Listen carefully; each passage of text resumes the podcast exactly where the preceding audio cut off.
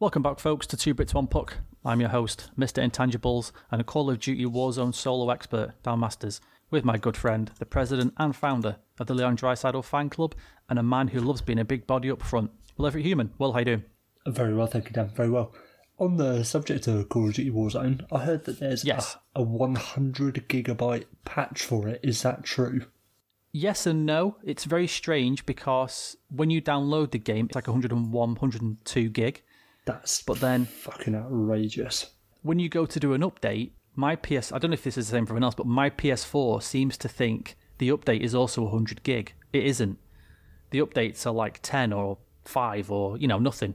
But my for some reason my PS4 thinks it is. So I, I every time there's an update, I have to delete the whole file and then re-download it again, and then it works. Otherwise, it thinks there's not enough space on my machine, which there is. There's loads, but yeah, it's a glitch. I think. What? So you have to you have to re-download the entire game every time it needs to update? I do personally. That's that's my the only way I found to work around it. I've only got 300 gig on my hard drive, and I've got obviously a 500 gig machine.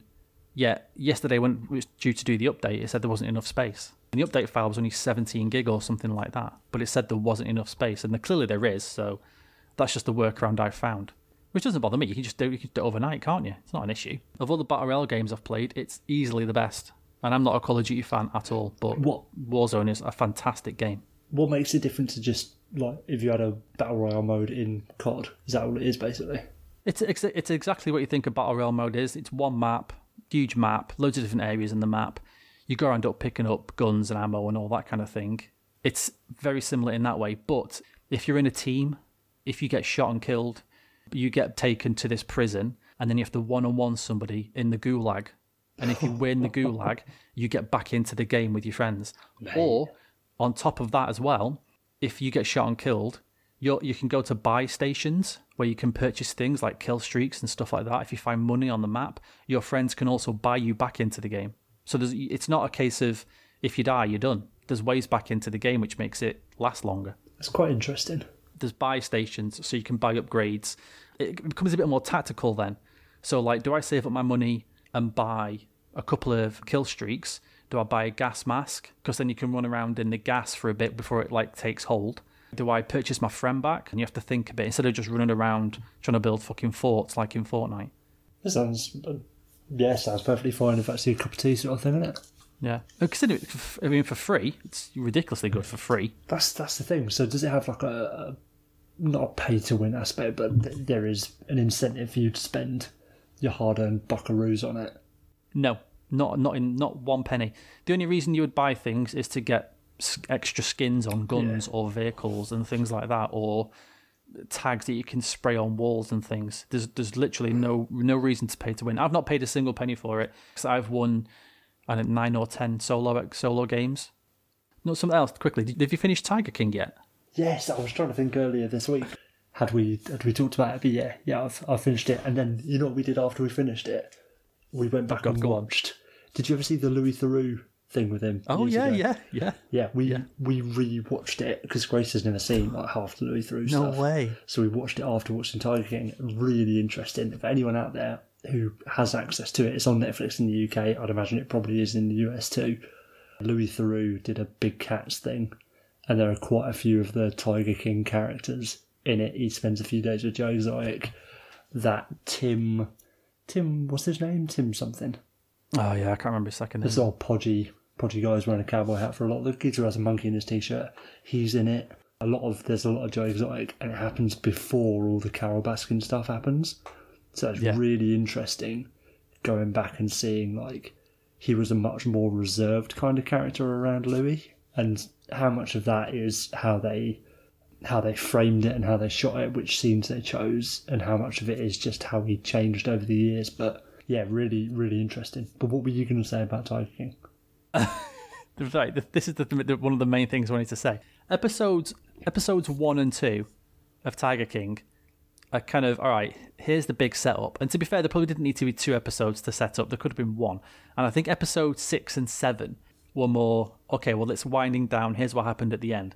It's three, four, and five. You find out that obviously Carol allegedly, you know, killed her husband Allegedly. or he disappeared after she put it in the will. But the South American drug baron who admits to chopping off a guy's head who admits to doing all these things to the FBI, becomes an informant, is basically the guy that Scarface is based around, was just a side character. And I was Yeah, watching it um, thinking, I need a show. I need a show of this guy. Fuck Joe Exotic. What's this guy been doing? this this drug baron. I'm What's his story? What was the point of him being in there? I don't know. He's just another guy who had loads of animals, wasn't he? He was basically Escobar with this private like sanctuary for all these fucking, Fucking big animals and shit. I want to see this guy's story. It's way more exciting. He basically they interviewed him. They showed a bunch of his animals. He was like, "Yeah, Carole Baskin's a piece of shit, and Joe's a bit of a piece of shit too." And then that was it. Fucking ridiculous. He admits to like, didn't he have some like FBI agent killed and then like he decap like cut him to pieces and stuff? like what? This is just a side character. It's like, oh, we better shoehorn this guy in because he's very interesting. Which is fair Yeah. enough. I can't. Yeah, it was it was crazy, as everybody has says. But Yeah, it is. And then, and like we said, I didn't want to say it at the time, but one of his husbands, it's just incredibly, incredibly sad as well. At the bottom of it, it's all just very sad and oh very my depressing. god, Isn't that oh mad? Oh my god, yeah, yeah, yeah. It's one of those things where like you're watching it, sort of without even thinking about it. You know, okay, this is going to happen, Yes, yes. and it's still the way they start, the way it gets to like episode three or four, and they start talking about him in a certain way, and you're thinking, "Oh, hang on a minute, something bad's happened here." Yeah, we haven't we This haven't isn't seen gonna this be- geezer. Yeah, why has he not been? And then you realise, oh yeah, why has he not been interviewed? Why has he not been talking? And then, oh yeah, okay, that's why. Fucking hell. That's horrendous. And how like it turns out that he was basically just addicted to meth, and that's how Joe like, mate, all the interviews Kind of him. kept him around. Yeah, yeah, yeah. I don't know. All throughout it, it was quite clear that he wasn't strictly comfortable being Joe's husband. No, not at all. And why would you be? Uh, but then part of me thinks like, why would you, uh, you know, be in my privilege of not having been in such a dire situation, but thinking, yeah, Here comes why- the white. Here comes the white male middle class view from Well, yeah, yeah, absolutely, but just like an element of I can't understand why you'd stick around in that situation. Like how obviously it's it's an abusive situation. That's just how it is. Plenty of people have, have fallen victim to to that sort of lifestyle, but it's Yeah, I mean, maybe. I don't know, maybe think that you had anywhere, anywhere else to go or something. I don't know. No, no, it's awful. The guy I liked was his, his campaign manager. Oh God. In like the first bit of interview we see with him, it's like, oh yeah, that was the worst time of my life. And then the campaign finishes, and for some reason he's still working at the park. Like, it's like six months later, and he's in the team meetings. It's like, what the fuck are you doing? the here, mate? campaign finished. Just been kept Fucking around. long ago. I will recommend one more thing which I've been watching because I'm sure you people need something to watch. Everybody needs to watch Money Heist on Netflix. It's excellent, absolutely excellent. It's a crime drama from Spain about a gang who rob uh, the national mint in Spain, where they obviously print money. That's all I'll say. No spoilers, but it's. I've just finished season two and it's amazing. Everyone should check it out. That does sound good. Does sound good. We've been uh, we just ran through all the Jackass films. No way. Yeah, yeah, yeah. And the because they do the sort of behind the scenes ones as well. We just finished the last behind the scenes thing before we started recording. They haven't aged a bit. It's beautiful. There, there are some some sketches that aren't quite as enjoyable now that I'm a bit older. Just with like a lot of the animal stuff, and by and large, it's still absolutely hilarious. Boys will be boys. That they will. That they will, Dan. All right, let's go with the show then.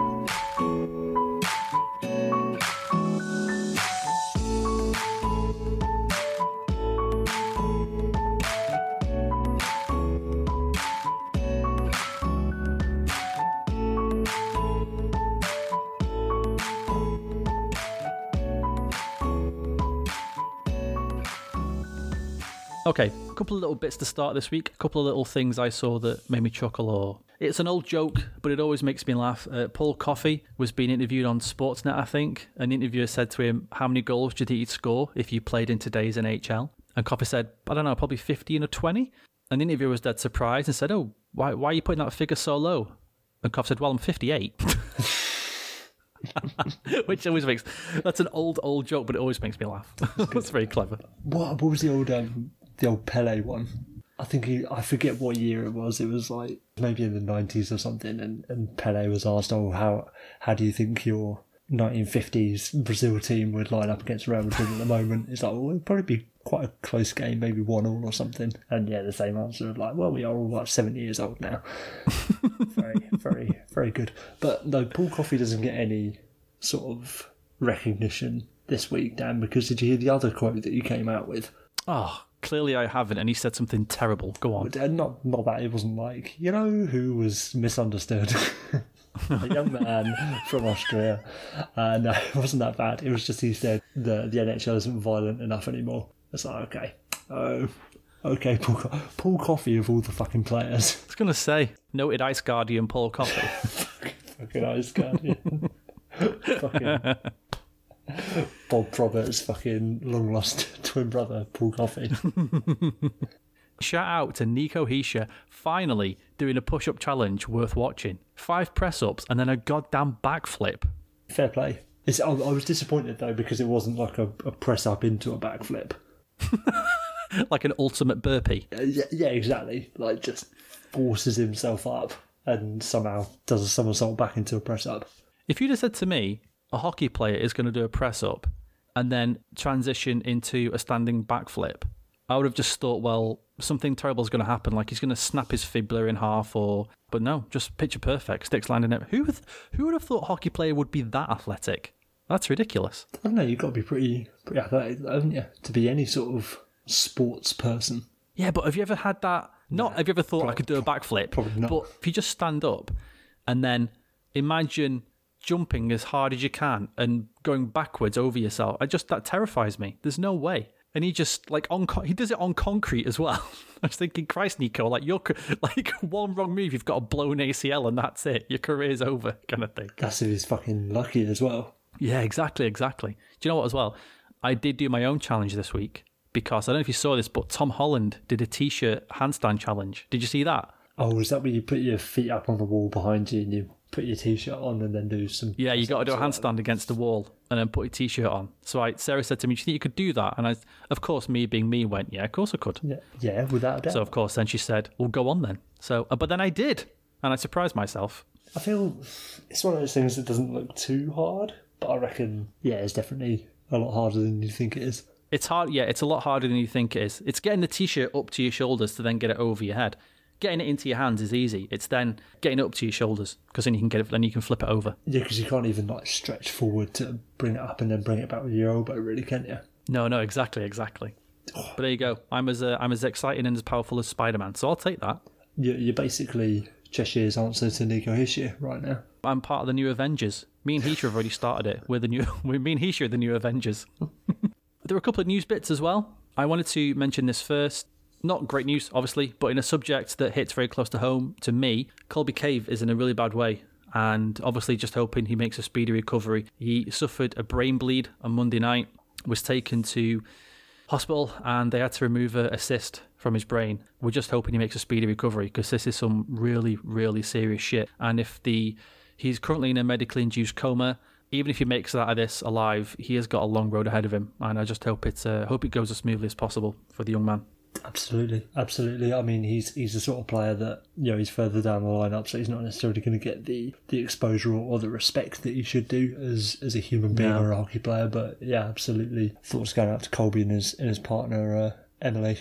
It's especially at, at this trying time as it is. You know, his wife's not going to be able to be with him in the hospital because of COVID nineteen.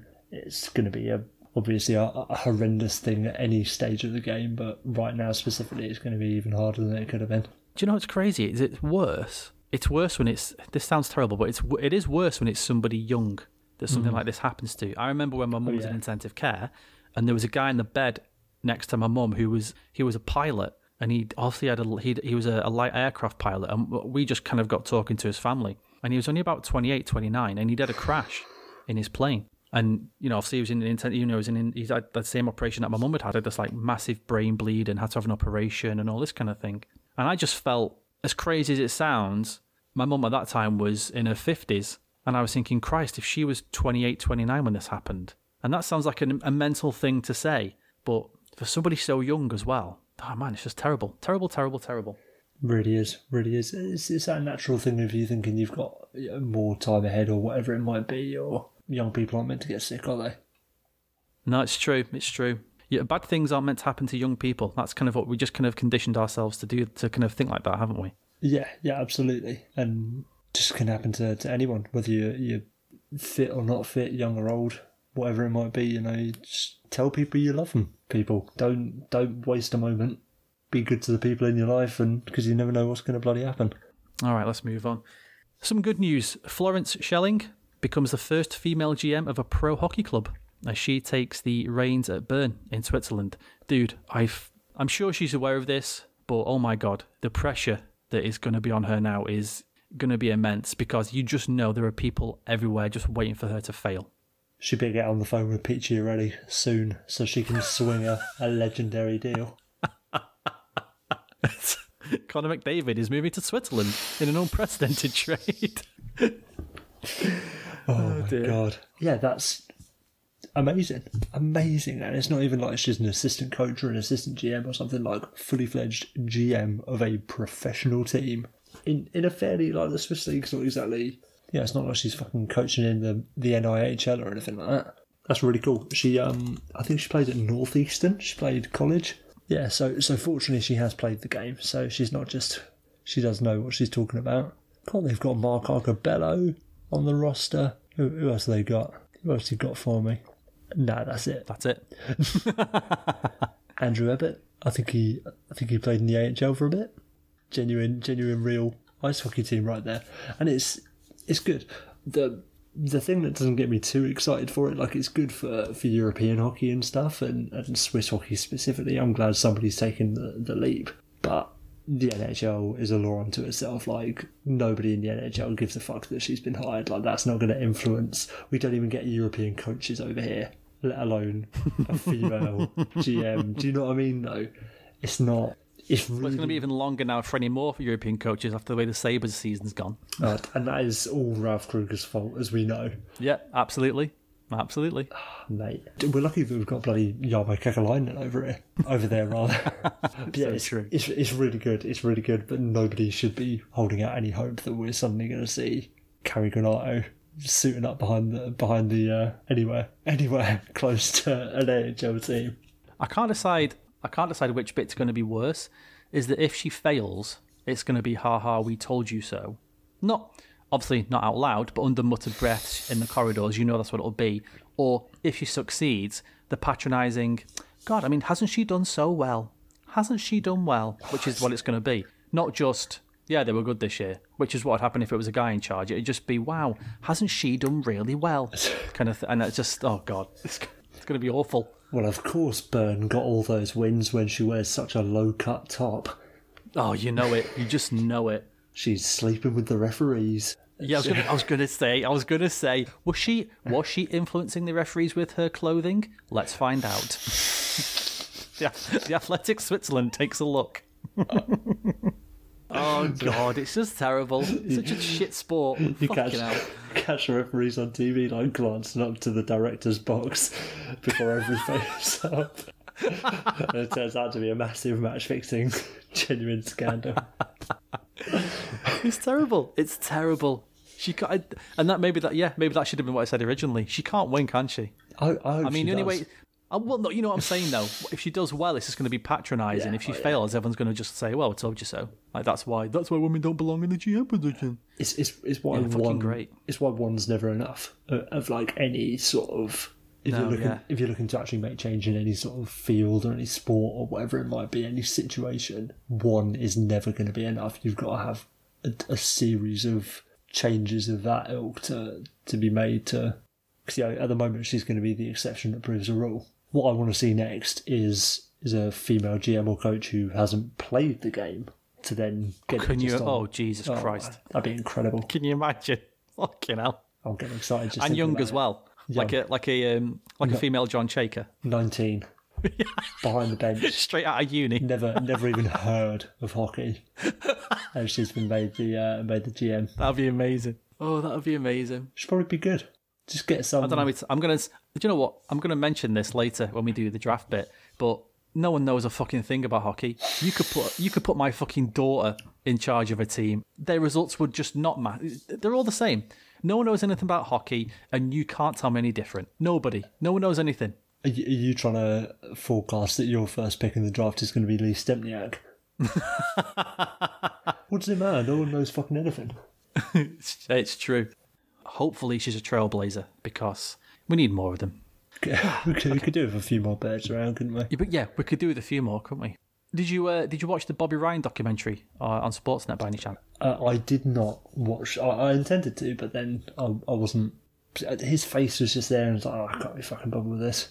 I don't, I don't want to. I don't want to Fucking watch. poor dude. Jesus. No, no offense to did you watch Ryan. it? No, I don't like his face. I was going to, but then I saw his face. No, it was. I was. In, in, I'm I'm really bad at watching things anyway on my own. I'd rather be doing something than sitting back and watching something. So I was a bit like, oh, I can't What are you? What are you five? No, I'd, uh, can't sit and watch something. no, I'm not saying I can't sit down. like I'd rather I'd rather be playing some PlayStation or something than just watching. what? so stupid. It's so stupid. All right, not never mind, that- whatever. Oh dear. Fine. What what fucking say that. happened in this magic fucking Bobby Ryan documentary that I missed? I will. I was. Hey, it was really good. It was really, really interesting. I don't know if I'm gonna. I'll obviously explain to you who didn't do your homework and the listeners out there who may have not seen it. But whatever. Well, what's what's I'm not sure if what's everyone their knows. excuse then? Well, they don't have to watch it. We're reporting on it.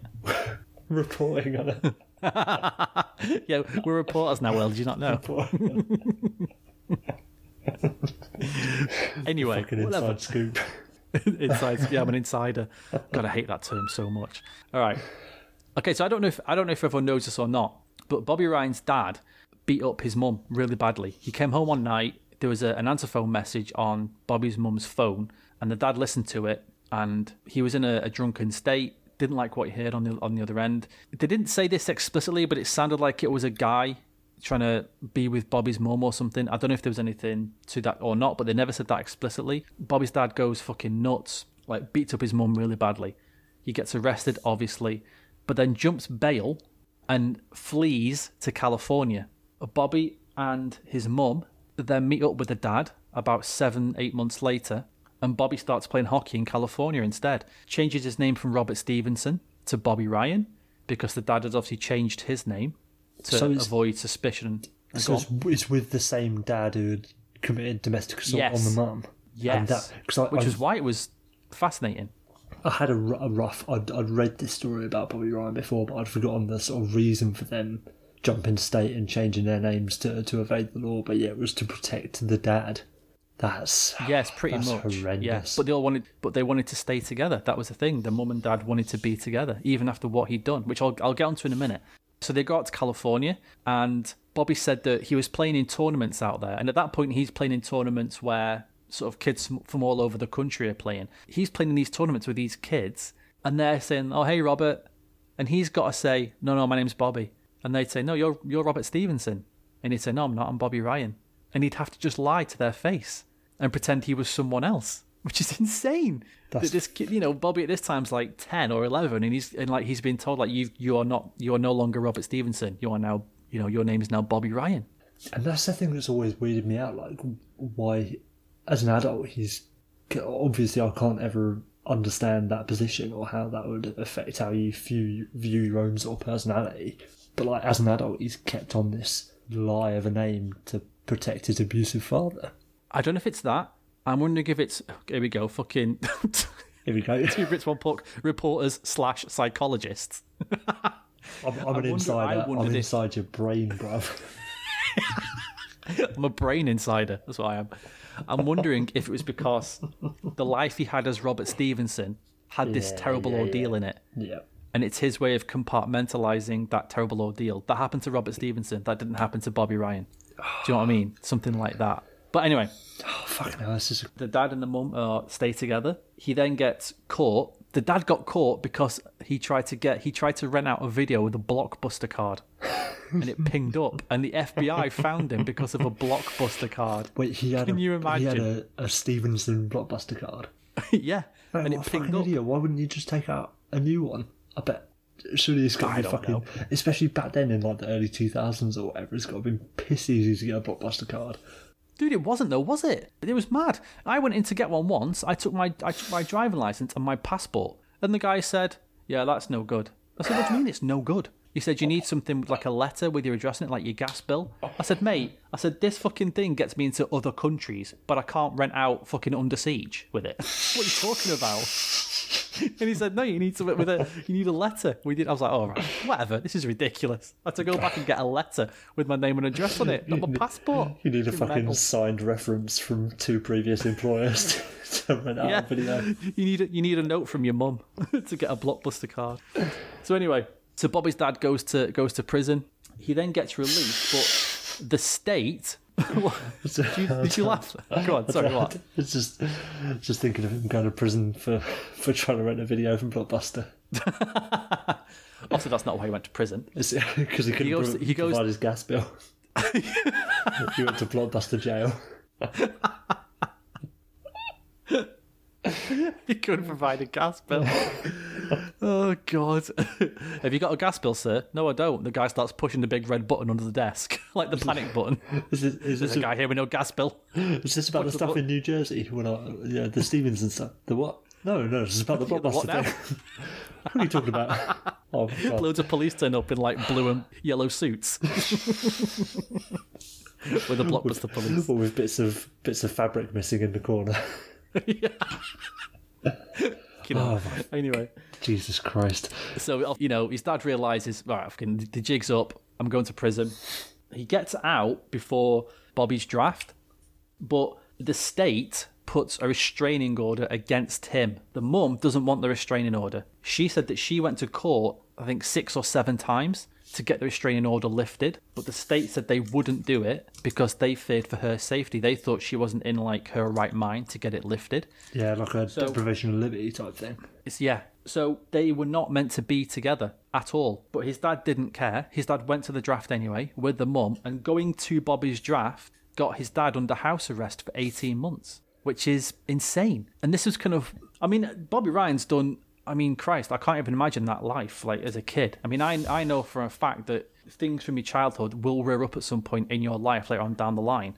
And it can have an effect, and clearly it has had an effect on Bobby because he's, you know, his, his Yeah, I mean- struggles have been documented. But we've done this. We've done this especially. We're the first to jump on here and slate people who've done something wrong or said the wrong thing, and we say, you know, no second chances. The things that are unforgivable and that kind of thing. And to me, obviously, what his dad did, in my opinion, is unforgivable. Yeah, one hundred percent. Yet this this lady, Bobby's mum, has forgiven him, and they've moved on.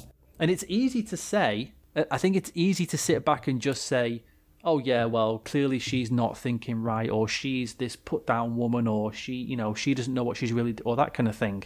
But we, I think we're too quick sometimes to jump in on that, and I think sometimes we should just say, "You know what? If she's forgiven him, maybe I should just say, okay, then let's just all move on with our lives, kind of thing. And clearly, Bobby's had to forgive him as well because they're still they're still together now. And, and during the whole thing, she was saying, I didn't want anything to happen to him. I didn't want him to stop seeing Bobby. I didn't want to, to be a restraining order. And it's it, it is a massive, it's a massive, massive grey area. But I just I just found that side of it incredibly fascinating. Yeah, like it's it's always an interesting concept. Like people who can forgive. For, for me, especially if, you, if you're laying hands on someone you love in such a an extreme way that the police have to be involved and you have to fucking jump state to avoid prison time. Like I can't get how you you forgive. Like it it'd take an an immensely bigger person than I am to forgive Yeah, me too. someone for that. But yeah, I no idea, no idea. That's a crazy story, though, isn't it? And to think that that child then grows up to be an arguably internationally renowned sports star. I know. Kind of laughed and joked about and talked about parenting on here before, and what lengths would you go to to to make sure your child's happy and that kind of thing. And his dad risks going to prison just to see Bobby get drafted. And and like the what his dad did was terrible. But if I said to you, like, would you would you risk prison to see your son walk up on stage for two minutes? I mean, I don't know. Like to me, that clearly shows that the love that Dad had for Bobby was really pure and true because he's he's risking going to prison just for that. And again, it's I can't like it's it's such a mad thing, and I'm I, I'm I'm really torn on this kind of. Well, the guy's clearly a piece of shit for what he did, but I'm also thinking, well, he obviously loved his son so much that he was like, I don't care. This is like I have to see. Like Bobby's worked his entire life to do this. I have to be there when he does it.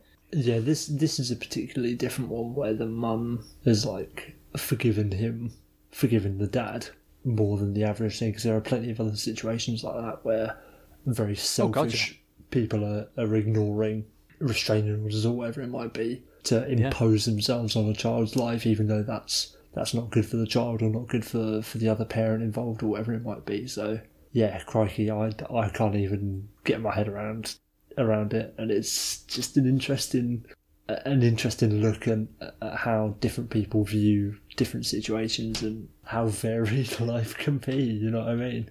I've talked about this before, I think. I remember back in the day watching a Jeffrey Dahmer documentary when he was sat with his dad and they interviewed Jeffrey. The interviewer interviewed Jeffrey and his dad at the same time. For those of you who don't know who Jeffrey Dahmer is, look him up. He's quite famous for doing something terrible with people. He ate them. I watched this documentary when I was about 19. And at the, at the end, the interviewer says to Dahmer's dad, Have you got anything you want to say to Jeffrey?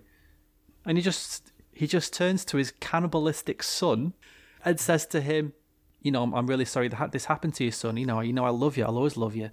He's like, "I love you too, Dad. I'm, I, I don't know what happened. I'm so it all went wrong. I'm so sorry." And they have this massive hug, and I'm uh, and I'm 19, screaming at the TV, going, "He ate people. Why are you hugging him? You mad bastard! Don't hug him. He ate people." And then I had a kid, and I just thought, if Georgia gets to 22, 23, 24 or something, and she becomes, I don't know, some international crime thief or, I don't know, something, Fucking Jane the Ripper. am I going to say, am I going to say, that's it, I'm disavowing her from my life? And I'm thinking, no, I probably wouldn't. She's still my daughter. What After all that time you spent with that child, all that love you've given them, all that energy and everything and effort to get them to a point in life, and then they fuck up massively, is it that easy to just then cut them off? And clearly it isn't. it's that thing of that classic one of oh you'll always be a baby to me and and that is Yeah. 100% it 'cause you, you look at your anyone who's got a child out there you know however old they are when they were a baby that is the most pure thing that they are like they haven't done anything wrong i think that natural sort of like child rearing instinct will stay with you forever you'll always have that memory of, of your kid being 18 months old and learning to speak or learning to walk or whatever it might be like it will Yeah, just sure. stick with you forever and that is the only way you can view your child sort of thing The Bob Ryan documentary, it's really good. Really, really good. I, I recommend it. It's on YouTube, so you can anyone can watch it. But yeah, I liked it. It's good. Let's get to the main event. But before we do, we are on Spotify, iTunes, Google Podcasts, YouTube, and other places where there are sounds. Please do not forget to be a ruddy good sport and leave a five star review as well. And this part of the show is brought to you in conjunction with the good people over at Wave Intel. While all around you are bored, jump onto Wave Intel and enjoy a raft of hockey info, including comparison charts for players and teams, GM draft tracking, and deployment graphs. The best thing about Wave Intel is right now it's social distance friendly. Wave Intel online and on Twitter, being smart so you don't have to. All right, before we got to this draft, I wanted to mention last week's. This was really interesting because I said to you after this show, or maybe I said to you on the show, I thought you'd won it, and it was, and it turned out that it was pretty much a draw, and it was wildly different opinions again. I had Team A, you had Team B, and comments ranged from it's clearly Team A, the only part of Team B that's any good is Left D, to why on earth would anyone pick Team A? What I got from this was it seems that people just hone in on one or two players and judge the whole team based off them, and that's it. I think it's it's again down to what individuals value, especially where we're talking about teams on paper and they're fantasy teams. There's no evidence of how these players would play together, any sort of results they'd actually produce. So it's not like judging your average NHL team, where you can uh, you look at the Predators and be like, I'd rather have Brent Burns as my top pairing defenseman, but Ryan Ellis and Roman Josi work really well together, or whatever it might be. I think you're right. There is that element of, well, I really like player X, so if you've picked any other players, like it's it's a no brainer for me. The interesting things that I saw were looking at our teams in the cold light of day. Your forward depth is much better than mine is. Mine was, I think, it's better at the wings specifically. I think I still believe I've got much better centres than you do. Even with agree 100. percent Your centers are your centers are terrifying. oh, dangerous. What can I say? But then on the wing, you're insanely more. Your team was much better than mine was. So it's just My right wing should be illegal. That's how good that right wing was. And- that was and insane. there Mana, out there- Pastrnak, Mark Stone, and Tarasenko. And there were people saying that I had a much better right wing than you did, which is Mad. just so so curious. So yeah, it's, it's, I think it's a good exercise because it gets people talking. I think, as well, and it showed something we should have known from the start, even doing this. After three drafts, we're 1 1 1. Because in hockey, no one knows or can prove anything, it's all just wild speculation. we could do we could on we could do 99 drafts and we'll be 33 33 and 33 because it's hockey It's beautiful. It's be- I I don't know how we're going to do a shootout in in the draft term, but I don't know I don't know how you do a shootout in a drafting I'm sure we could work something out but it'd be incredibly dull like all shootouts you you just have to keep drafting players and, until someone can't think of a player. just name players Just name players. yeah. you've got you've got 10 seconds to name a player It's, it's, like that. What's that Radio Four panel show game? oh yeah no, like no hes- hesitation, something, repetition. something, something. Yeah, yeah, yeah. It's like that. that's it yeah yeah yeah We'll do, we'll do that, but with hockey players. All right, this week's draft then. We went back to the heady year of 2003.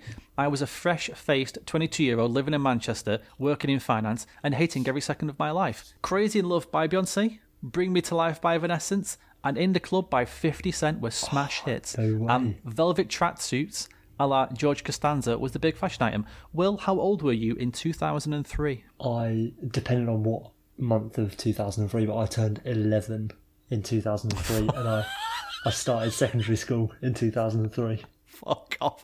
I was 22. That's fucking mental. That's mental. You were 11 in 2003. No, you weren't, you pup. But that's that's such a weird thing about age and our, our views on age, isn't it? I'd say you know we can speak as peers now, and obviously we're mates and that. But you think about a 22 year old and an 11 year old, like it's fucking night and day, isn't it?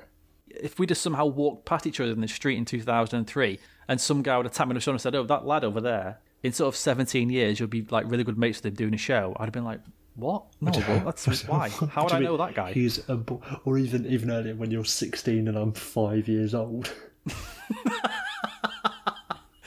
when I'm 11. All right, some boy hasn't been born yet, right? But when he is, get ready. Get I know, it's ridiculous. get yourself down to Eastbourne, lad. 2003 draft is considered one of the greatest ever. It provided a ton of not just NHLers, but actual NHL legends. So, we're deciding, of course, to draft the best team we can from players taken in 2003. Uh, this draft is not position locked. We're just drafting forward or defense. Anything you want to mention before we get on with it? I, I want to say you're an absolute fucking wuss for not doing position lock on this because I've set up a position locked uh, draft board and it's fucking easy. You're you're a big old wuss. You're a, a big girl's blouse, as they would have said. I'm trying to keep it a bit different every week if I can, so I didn't want to position lock it every week. I sincerely disagree. Even if I got my second choice on, if I picked second on every position or whatever, you'd have a good team. Okay.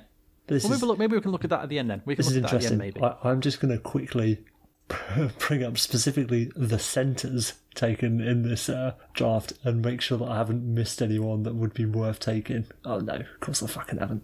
Uh, maybe, haven't. maybe him. Maybe him.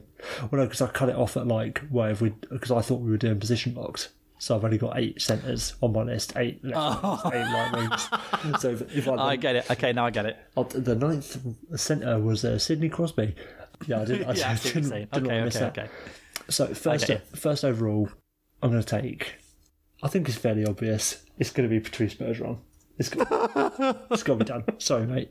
No. Sorry. No. I don't think it was that much of a question with this. I think he is the best player that's come out of this draft. I think there are some Gee, do interesting. you think the greatest two-way forward ever? Yeah, maybe. I think um, Guy Carbonneau would like a conversation about that. Here's my conversation with him. Fuck off, Guy. Guy. You ain't, mate. Soz. Get over it. I nearly suggested a trade in this draft somehow. I'll trade the first overall pick for picks two, three, and four and see if I can still win. Mate, mate, that is Here's why I didn't do that because I thought that would have actually made it even more kind of intriguing. Was can you do it still if you draft away positions two, three, and four? But then I thought when I upload the teams and tag all the people in on Twitter, is it going to look stupid if I don't take the players taken at two, three, and four? And I thought it's just easier for people looking at it cold on a piece of paper that you kind of go, okay, that just went beep beep beep, beep like you know, me you me you me you. So that's why I didn't do it. Yeah, we've we've we should probably start uploading the draft order Yeah, that's not a bad idea. just so it's a bit more. We've already had issues with people not understanding the premise. Yeah, that's true. Yeah, la- that one last week was even better. Why did you take Sebastian Aho over Jack Hughes? Because I couldn't. Do you not see? What are you, what are you fucking talking about, mate? And the only thing I was going to say was I knew I knew you were going to take Bergeron, obviously, but I couldn't decide if I was more disappointed that you took him first, or if I'd have then been more angry if you didn't take him first. Just out, just out of spite. because if you just if you'd not taken him first, I would have been furious. But I thought, well, I'm going to be sad that he does take him Fucking because I want no, him. no respect for Patrice. Yeah. Okay, on. Okay. Who who are you going to take? I think I know who, but Oh, mate, you're not doing this already, are you? I think I know who you're going to take. well, no, it's, it's just about so. who's who's the second best player in the draft, isn't it? It's like you know, say say this whenever it happens for the 2020 draft. uh, The Senators take Lafreniere, and it's like, well, I think they're going to say Byfield next, but who knows? It'll be it'll be in like half an hour when I say, well, I think you're going to, I know who you're going to take next. That's when you can call me a dickhead for it. yeah, yeah. All right. I am taking Ryan Getzlaf. Oh, okay, yeah, yeah, yeah. That's a good choice. That's a good choice. Was that who you have? No, it's not who I had, but for me, he is without a doubt the second best centre in this draft. And as I've explained before, I, I feel at some point if if you have Bergeron, I take someone else, and then you take Getzlaf. That's just stupid. Then Yeah, you've got the yeah, first and second best centres. Did a bit of research on this. Ryan Getzlaf, the best points per game producer in the entire draft. Really, he was really. Yes. It's the thing with this draft. Like we're we're far enough out of it that there are a few players on the list that recent history has not been very kind to. But at the peak, Yes, I was gonna say were that, yes. incredible, really good players. Yes. So it's kind of hard to shake that. It's not like they're 80s and 90s players where you you forget their bad years at the end of their careers and only remember the good ones. Yeah. This is like some of these players are playing now or have played last season and were shit. And yeah, it's interesting how that you have to kind of shake that thought. And on that subject, with the third overall pick, I'm going to take Shea Weber. Are you really Oh, don't say that. interesting? Yeah, I'm, I'm going to go for Shea Weber. I'm going to try and not outthink myself too much. Okay, okay, okay, okay. I'm, I'm concerned now. I'm very concerned. Because he was so good for a very long time. Well, okay, if you say so. I think. Uh, I don't think the D is that strong. There are some good players. I will say this: yes, I agree. There is no guy on D who you're like, well, clearly it's that guy. I, mean, who else would I take? Well, for- for no, me, I be- agree with that. It would be Shea Weber. I don't think anyone else is particularly better than Shea Weber. Well, I'm going to take this guy on D next pick. I'm Okay, taking okay. Brent Burns. Yeah, I thought I thought you would, and I think that's Yeah. unfair to argue that Brent Burns has had a better career than Shea Weber. it's fair enough. It's who who I would have picked. I I, I had him four on my board, so I had I had Bergeron, Weber, Getzlaf, Burns. Shea Weber's best Corsi season was nowhere near Burns, and over his career, his Corsi is nowhere near Burns, and Burns has produced more points per game than Shea Weber. I uh, yeah, fair enough, fair enough. So I am legitimately. I mean, again, we've done this fucking million times. Not that it means anything. Someone's going to see your team and go, "Pff, Shea Weber's in it. I'm picking that team. All right, great. Fucking But- exactly. but yes, uh, quite surprised. Oh mate, All right where to go next? I think there are certain certain. Yeah, all right. I'm going to take Ryan Suter next. Try and Okay. surprised again. pad out the D's. I just think, yeah, I, I, I think I know. What are you looking at a forward next?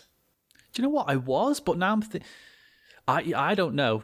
This is interesting. I, I there's a player I've got my eye on. Okay, and I think I'm going to pick this player, and you're going to fall into that trap of judging them based on recent performance instead of when they were fucking unbelievable. Which is what I'm looking at. I'm looking at players here when they were amazing and thinking, shit, that guy was. I mean, holy cow! You're taking Brent Seabrook, aren't you? I am taking Brent Seabrook. Are you actually? Are you actually? I am taking I, Brent Seabrook. I said that as a joke. Jeez Louise. Um, Dude, you need to look at his figures when he was between 2009 2015. Fucking hell. yeah, mate. Yeah, An playing absolute animal. playing animal. with playing with uh, Duncan Keith would do that for you, wouldn't it? dude, he was still so good on that. You Like, could say, he you was say so Mark good. Mathon next. No, He's a good player. I'm. There are two. I'm other- just There are two again, other I- D this I'd is have taken I- ahead of him. really. Yeah, yeah, there really are. I don't want to say this again though. I'm looking at I'm looking at Seabrook in those like five or six years at his peak, and maybe maybe I don't know maybe it's a Duncan was, Keith thing. He was good. But I think he was really good. But he's now you're not putting me Duncan Keith. Now you're putting me Brent Burns. Maybe he'll still be as good. Not such a bad thing. yeah, absolutely, absolutely. okay, all right. I think Holy shit! This is this is. Oh, this is fascinating This is already. really interesting one already. I'm gonna I love these so much. I'm gonna fucking carry it on. I'm gonna say Big Buff. I want him. Oh, you motherfucker! yeah, why did why wouldn't you have taken him? That was my next pick. That was my next pick. If even if Right. you'd gone forward, my next pick was Byfuglien. Fair enough. Fair enough. I yeah, I would have taken him over Brent Seabrook without a doubt. You know what's interesting actually, as some of these players have had.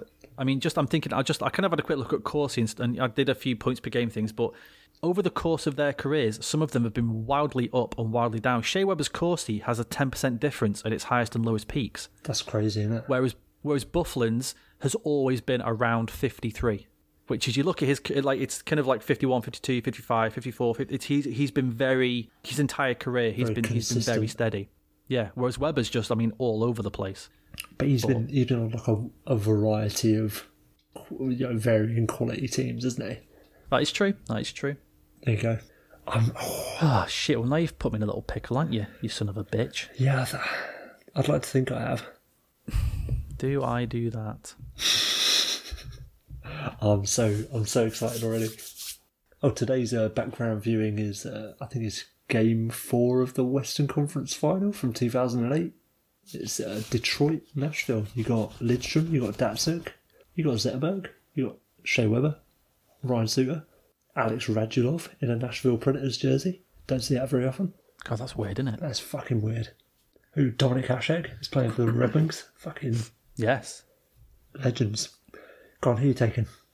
I've got to take. I've got to take D because there's plenty of there's enough depth on forward lines. Okay, yeah, yeah. Yeah, I'll. T- I've got to take this guy because he's the best option left. Uh, I'll take Dion Phaneuf. Yep, cool. I'd, I was hoping you wouldn't, and then I'd then you'd just be left with utter tat for the rest of it. yeah, There's a couple that are okay, but yeah, I get what you're saying. yeah, perfect, perfectly fine players, but no one that you'd want.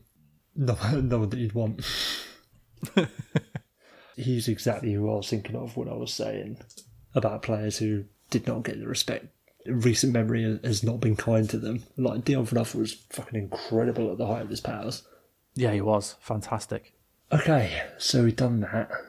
Yeah, I think I'm going to solidify my top four because I'm not too worried about other positions. I'm going to take Braydon Coburn to round out my top four because he was also very good.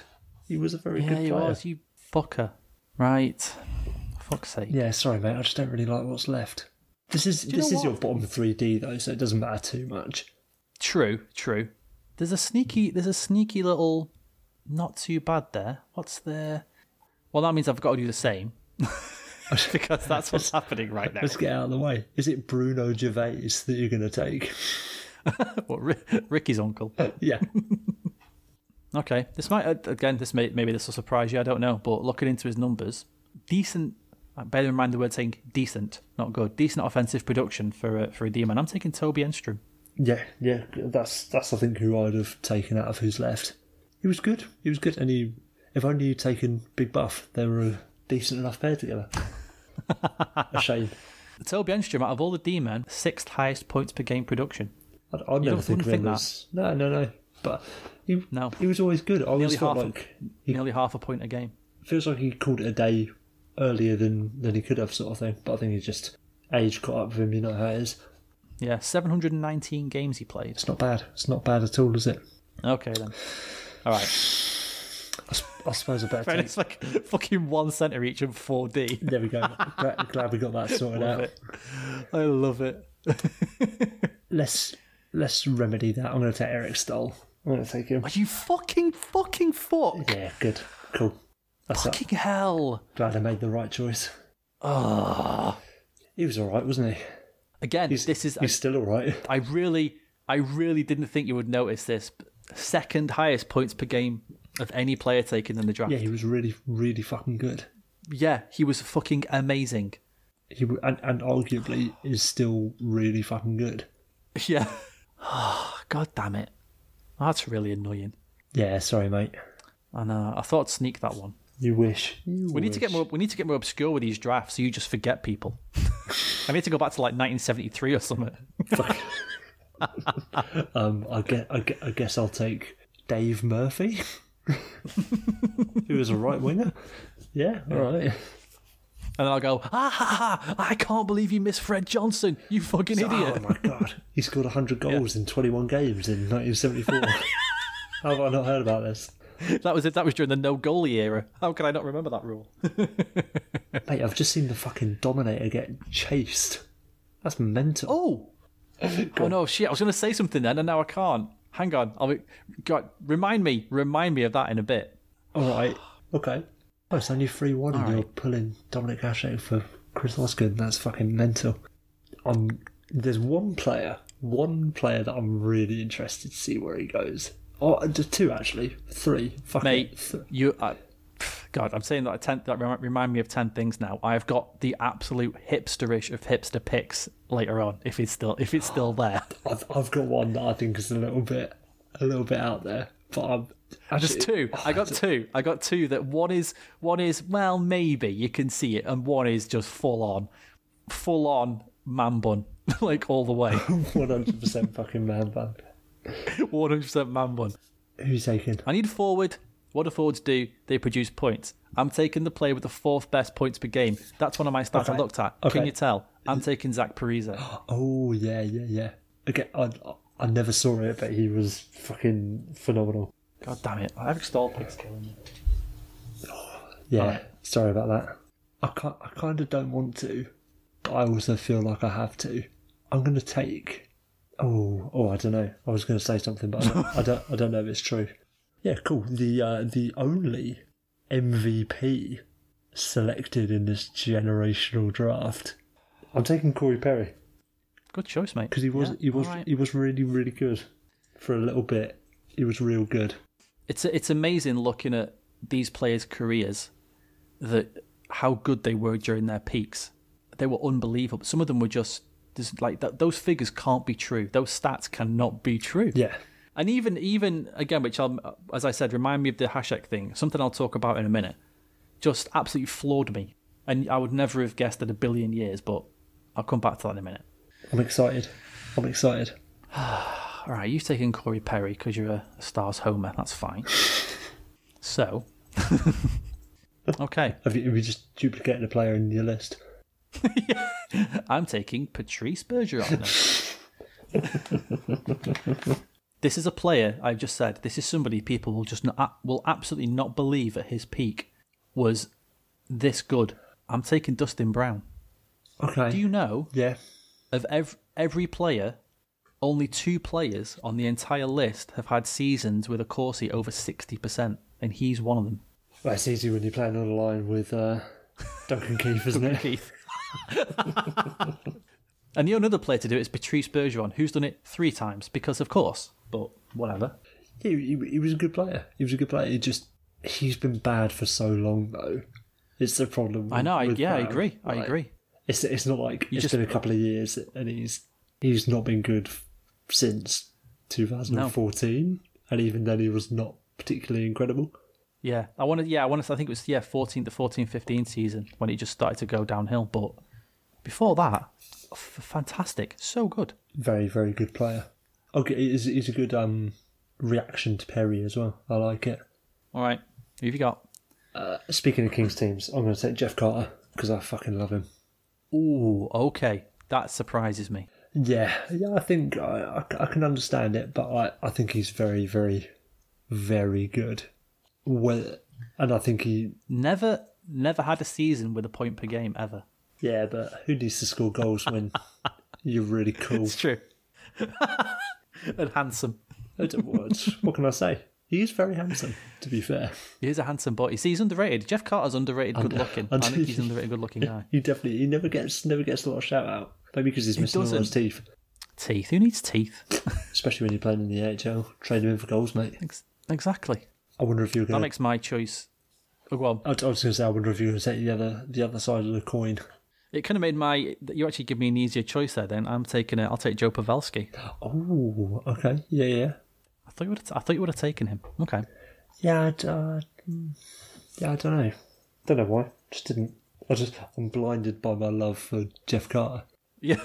Blinded by his handsomeness. Just, I, I don't know why. Just do you ever get those players that for for absolutely no reason whatsoever, just like right, I really like him. I was thinking we should. That could be a draft that we'd do, but that would be pointless because there'd be no actual.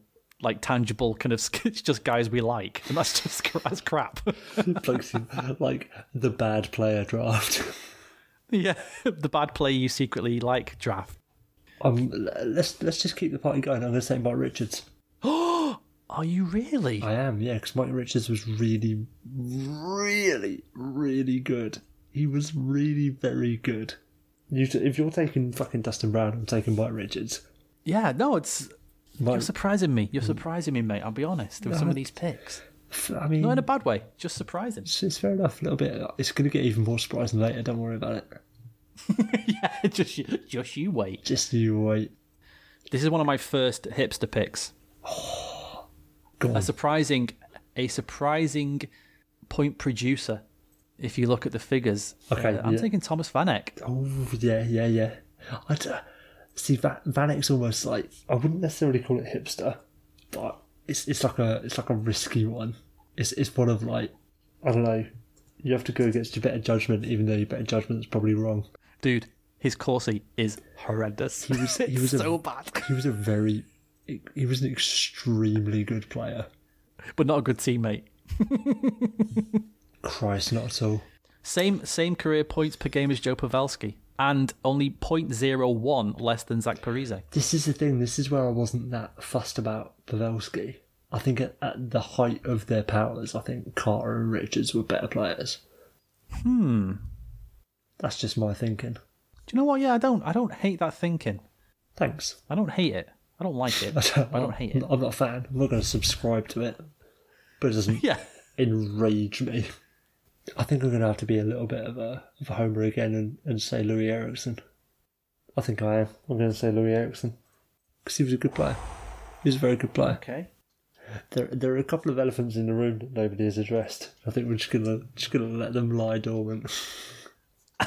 I hate it when you say that. I hate it when you say that. I see what you're saying. There's a couple of players that are just still not being taken. Let's just let's just not take any goalies yet. Let's just let's just wait. Well, it seems as though you've read my mind, young William. You go for it. You're taking him. You getting ready for this? Taking. Are you ready for this? Oh, I, oh, right. So you're either gonna take. Are you ready? Here we go. Oh, this yeah. is. Get your. Do me a favor, right? Put your eye rolling eyes in right now, and get your and get your giggly laugh track ready. You You've done to me every fucking week. Such a piece of shit. Go on, just take him. I'm taking Corey Crawford. Oh, I thought you were gonna say take Jaro Halak. No, no, no, no. I'm taking Corey Crawford because I because. Uh, hang on, hang on. yeah, yeah. I I, I, I kind of get it. Like because Fleury fucking As we said, we were trying to. We are talking here. You've got to look at. You've got to look at peak powers because you can't judge players. As we said, I mean Jeff Carter, Dustin Brown. There's there's loads of players. Thomas Vanek, all these players that have fallen off. No doubt about it. Corey Crawford, fallen off. But that 13 cup run, he was really good. Really, really good. But then, uh, so I'll, I'll, I'll get it out of the way. I'm going to take Fleury next. Is there not an argument Okay. that Fleury, who dragged the Golden Knights to to a Stanley Cup final, has got a higher peak than than Crawford does? It could be. It could be. But think about this. Think about this. Who else is on my defense? Brent Seabrook. See? Chemistry, Will. Chemistry. Chemistry. Think about it. See? I'm thinking Ultimate Team as well here. Yeah. Got to have some chemistry in there. You've got to get those green bars going, haven't you? Got to get the green bars going, mate. That's what you got to do. See, part of me, part of me wonders if we're going pure peak of their powers. Do you take Jaro Halak over Corey Crawford? I think that that'd be a brave pick and not necessarily a wrong one. I agree. Do you know what it is with? Do you know what it is with Halak? It's sample size. It's sample size. What was that season Halak had? He played. He's like he's only have had one season where he's played more than five. Ga- I think. I think no. I think six games in the playoffs, and that was that one season where he was godlike. So you just going to say five games, full stop. no, in his playoff career, he's played thirty games, whereas Corey Crawford's played close to ninety. Yeah. And I just, I would still, I would still take Corey Crawford. Like we said last week about something, if you want to argue with me that Halak's a better choice than Crawford if looking at a peak, yeah, maybe you're right. Maybe Halak's then the best goalie in this draft if you're looking at a one season peak, especially postseason. Holy yeah. shit. Jeez Louise. And it's it's that hard thing with goalies, especially of like, if Halak's that Blackhawks goalie, or are we talking about Halak in a very different situation? Yeah, maybe, maybe. But Crawford's very good, so I don't I don't hate the Crawford pick. I think he's the most consistent goalie. Yes, absolutely. Yeah. And this is this is what I was going to say about the when you said about Hasek. If you'd said to me, out of all the goalies since 1999, so I'm looking at the last 20 years because I looked, I looked at, I was cu- this was more a curiosity thing about goalie save percentage and goals against. If you'd said to me which goalie since 1999 has the best goals against average of event of you know of all the, the Stanley Cup winning goalies, I would not have chosen Jonathan Quick. I would have picked Trap Devils Yeah, you do, Over- you over that. yeah. Well, even if if look Bro, after, Brodeur's was one point. Go on, go on. I was going to say even even after ninety nine, like two thousand and three, they were still a very good team. What what's Yeah, Brodeur's like one point six eight or something? Uh, in 2000 was 1.61, and in 2003 was 1.65. That's crazy. That's still crazy, isn't it? Crawford's had do, do, do, do, do, only one goalie in the last uh, since 2009 has a better goals against than Crawford, and that was Jonathan Quick in 11. Uh, sorry, in 12. In sorry, 2012. Sorry, Yeah. and Crawford's in 13 was 1.84. What was Jonathan Quick's goals against average in 2012 Oh, fucking in fucking the playoffs? one point five nine or something like that. Dude, 1.41. That's fucking mad. Do you know what his save percentage was as well? Nine forty or something like that. 946. There's a reason that people think he's a good goalie.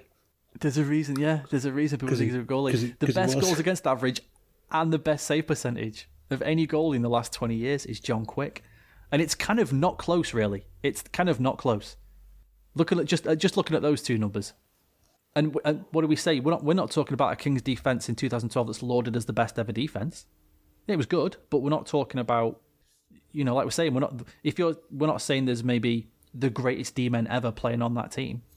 It's it's, As opposed to 1.41 and 946 is fucking insane. it's interesting though that he's you know for a position that is so often regarded as voodoo that John Quick holds those insane numbers and is arguably remembered as the most fluky goalie. Not fluky, but you know, like he's he's unorthodox, he's whatever it might be. Like he doesn't strictly Yeah. get respect as a as a skilled or talented goalie, does he? No, absolutely, absolutely not. But dude, 1.41, 946. That's fucking It's just that's unreal. bonkers. Bonkers is definitely the word for it. Who uh, who are you going to take? anyway, I got to go forward. Because we're getting a bit into the uh, bit into the weeds here, aren't we? Bit into the dregs. All right.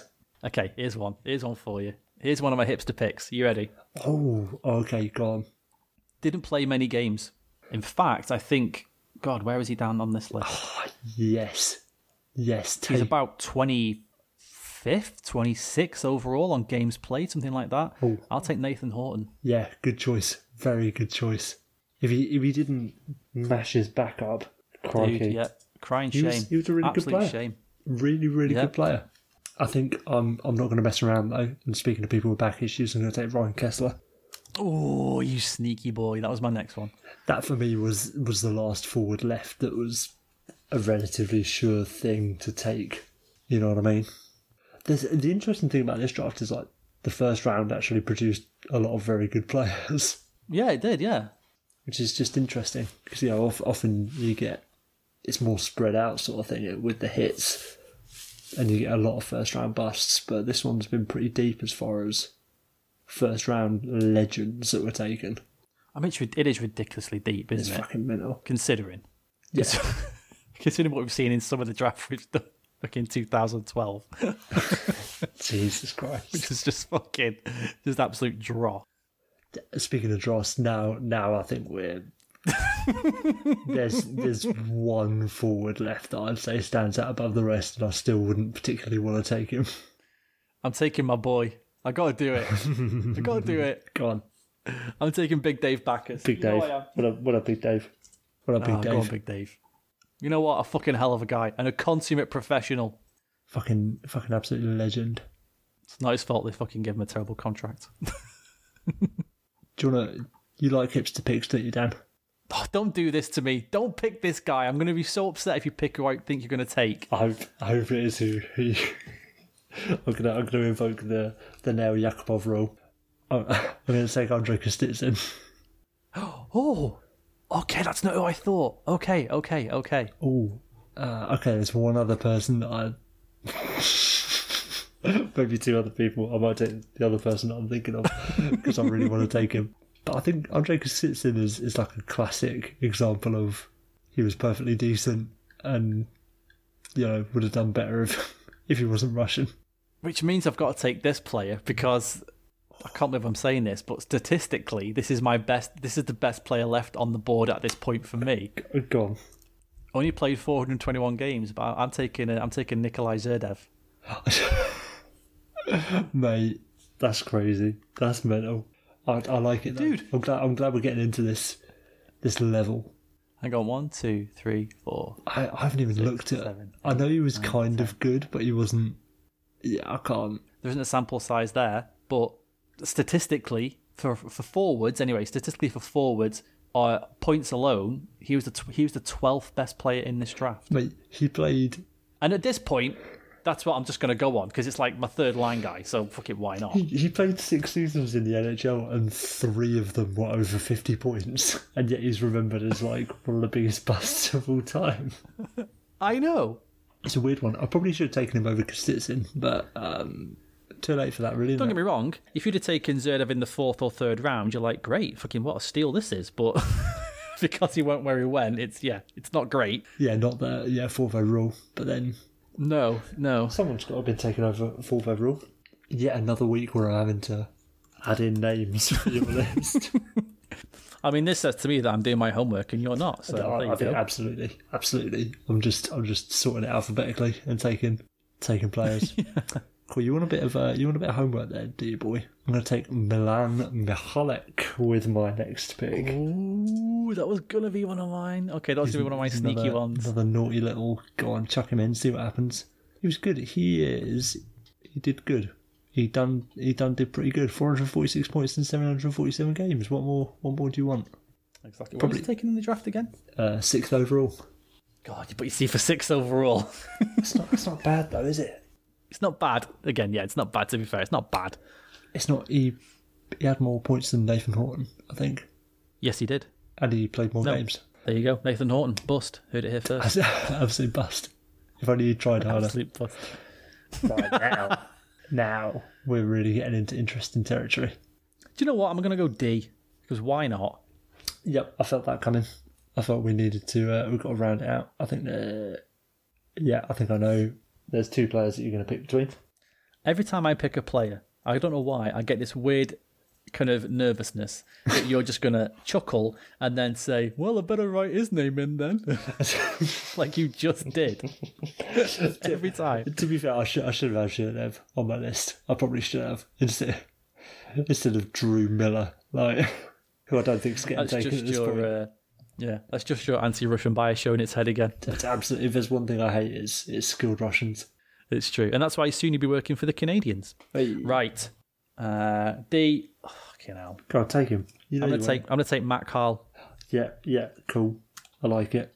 I thought it was going to be him or him or Methot. Are you taking Methot?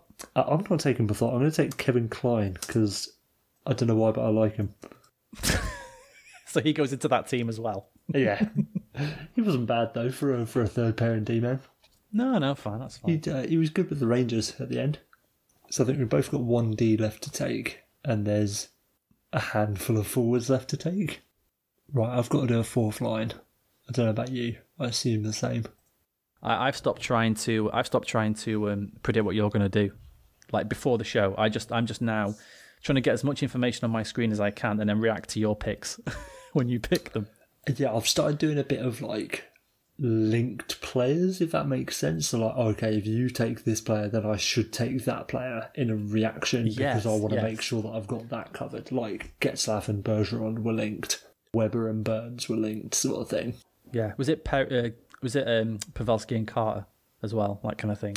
Nah, not so much because like I think No. apart from Bergeron and Getzlaf, the rest of those centres, or there's a it's like Staal, Carter, Pavelski, and Richards are all close enough. Yeah, true, that, true. Yeah, if you get a couple out of those, you're all right. I'm gonna round up my decor, get it finished off. Go on, hit, hit me. Yeah, I'll take Marc Methot. Why not? He was he was a good, perfectly good D man, maybe. No, nobody really knows. As you can tell by my why not pick, one of the best. I'm starting to worry that I've missed a D man because the only D man I've got left on my list is Bruno Gervais, and eh, There's probably a couple you could have. Well, are you, are you taking him? nah, I'm not. I'm going to take Jan Hejda instead. That was a much better. pick. Oh, there you go. There you go. oh, that's better that's why because I'd done it position wise, so there weren't any right D left. I remember I remember exactly what had happened. I shouldn't have been looking at centres. I should have been looking at D men. Lucked into one there. Jeez Louise, Jan Hejda, fucking lucky that. Okay, let's go with. Let's go with Matt Moulson. Yeah, yeah, nothing wrong with Matt Moulson really. He was pretty good for a bit. Okay, three three forwards and a goalie left each. Exciting times. Let's get.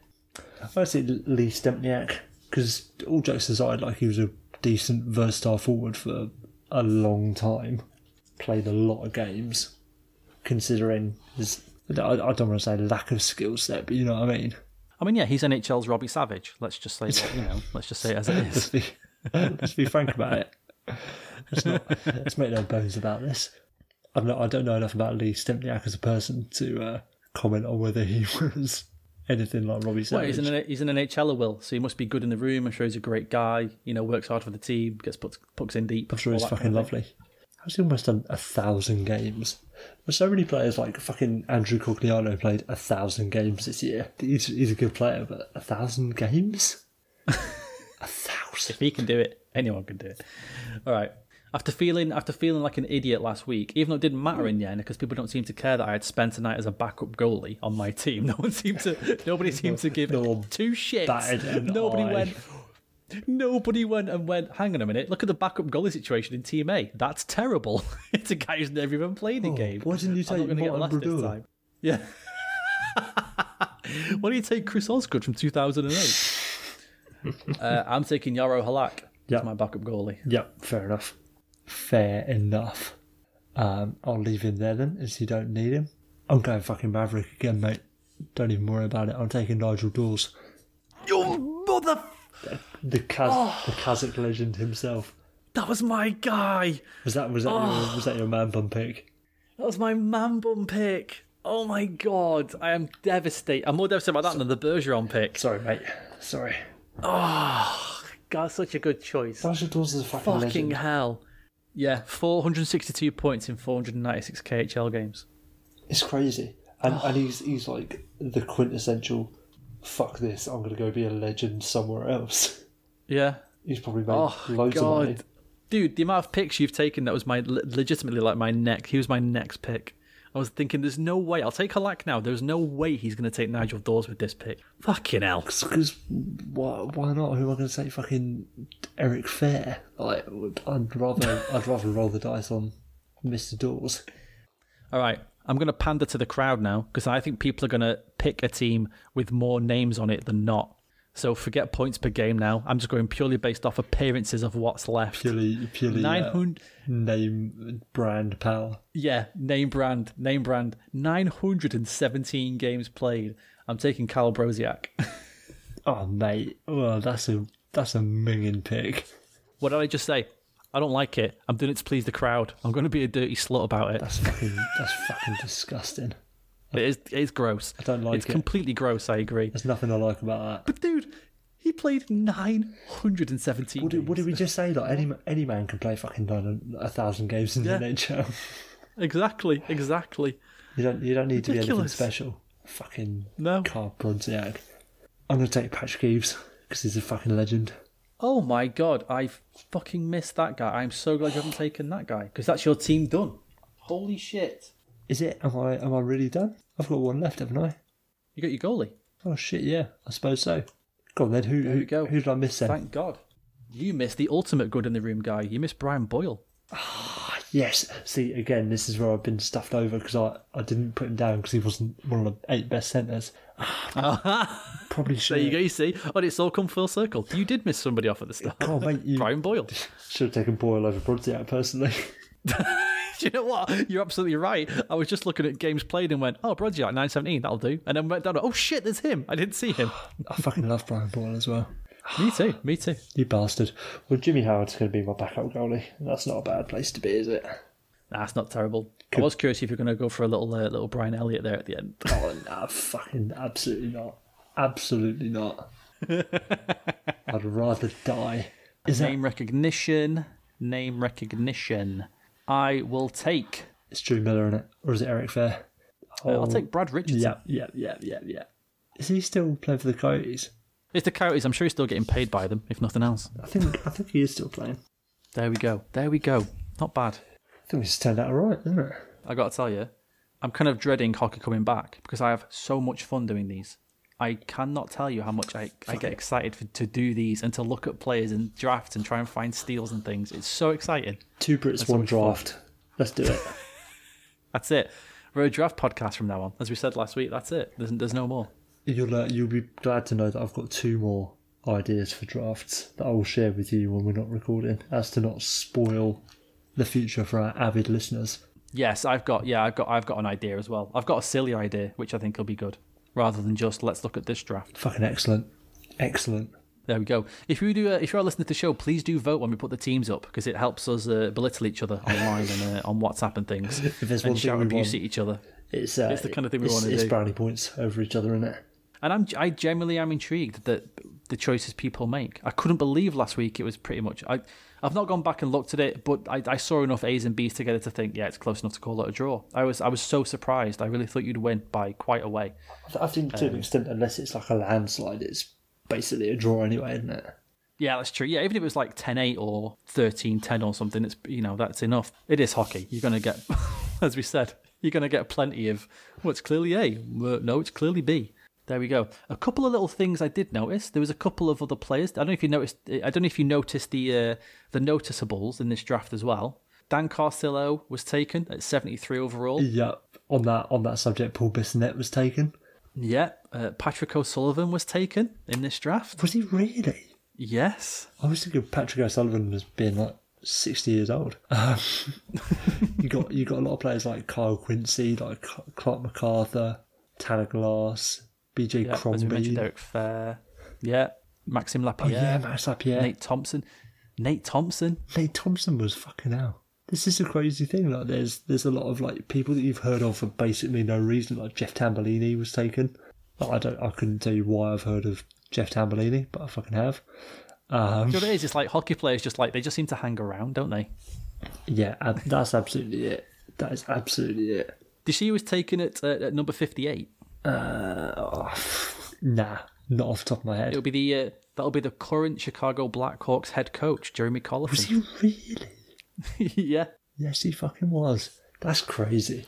That's crazy. Like I said to you, I found out this this was this was the most interesting draft we've done in terms of finding out people, like you say. I mean, I mean, plenty of people taken who hadn't had NHL careers but are or had had NHL careers but are then become kind of more famous for other things such as coaching or cry. I mean, all all, all Patrick O'Sullivan's personal life and what Carcillo's done now with the um, the concussion thing and being Biz Nasty. and stuff like.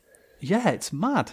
Like how many people have taken other things as well from this draft and done other stuff with it, not just had an NHL career. And it's it's that interesting thing where like it's a long enough, you know, it's far enough in the past. You've still got people who are playing to a very high level in like you know your Shea Webers, your Fleurys, whatever it is, and yeah, you've got people who feel like they haven't played the game for a million years, and you've got people who are X, Y, and Z. Like really, the the fact that you've got current head coaches, current arguably the biggest hockey media personality on the planet right now in in Bissonnette the the range of things that people are currently doing today, and they're all drafted in the same year is is mental. some players have had absolute amazing careers and are now classed as just being really terrible players.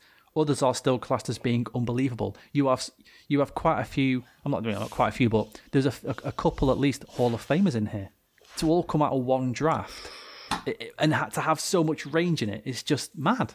Yeah, it's it's the the off ice impact as well that's amazing for me. Because you can Yeah. pick any draft really, and you get plenty of players. But this is like a whole scope. This is this whole draft is like a, a mythos of itself. Right, let me let me have a look. Right, that's definitely one. It's hard to say whether there. Are, I think there will be at least two in Bergeron and Fleury. Definitely going to get into the Hall of Fame. Oh, Brent Burns will, I think. You think so? I'm not saying I I'm not saying I agree with this, but he will. Brent Seabrook will. Corey Crawford will. I don't know. I don't know. They do. They will. They do. Cups. It's crazy. Cups. Jeff Carter's going to get in. Fucking An- Andrew Desjardins going to get in into the Hall of Fame just because he What played we? on the fucking. What do we talk Hawks. about when they did when we when they did the fucking the, the, the decade team? And I said, "There's no way they're putting in Erik Karlsson over Drew Doughty. Drew Doughty's won two cups. There's no way they're going to 100 hockey men are not going to pick Erik Karlsson over Drew Doughty because he's won two cups. And this is the same. Is Mark Richards going to get in the uh, Hall of Fame? Maybe he will. but players who are, who, who were big enough characters at the time, or are considered to be the best at their position at the time, they'll get in. Of course they will. I'm not saying I agree with it, but they will. yeah, I think you're right. I think you're right to an extent. All right. Thank you, everybody. Honestly, so much fun doing these. And we'll do another one next week. Well, any last words? Uh, no, I, I really need to pee, so I can't think straight. A message we can all relate to. Take care, everybody. We'll see you later. Peace.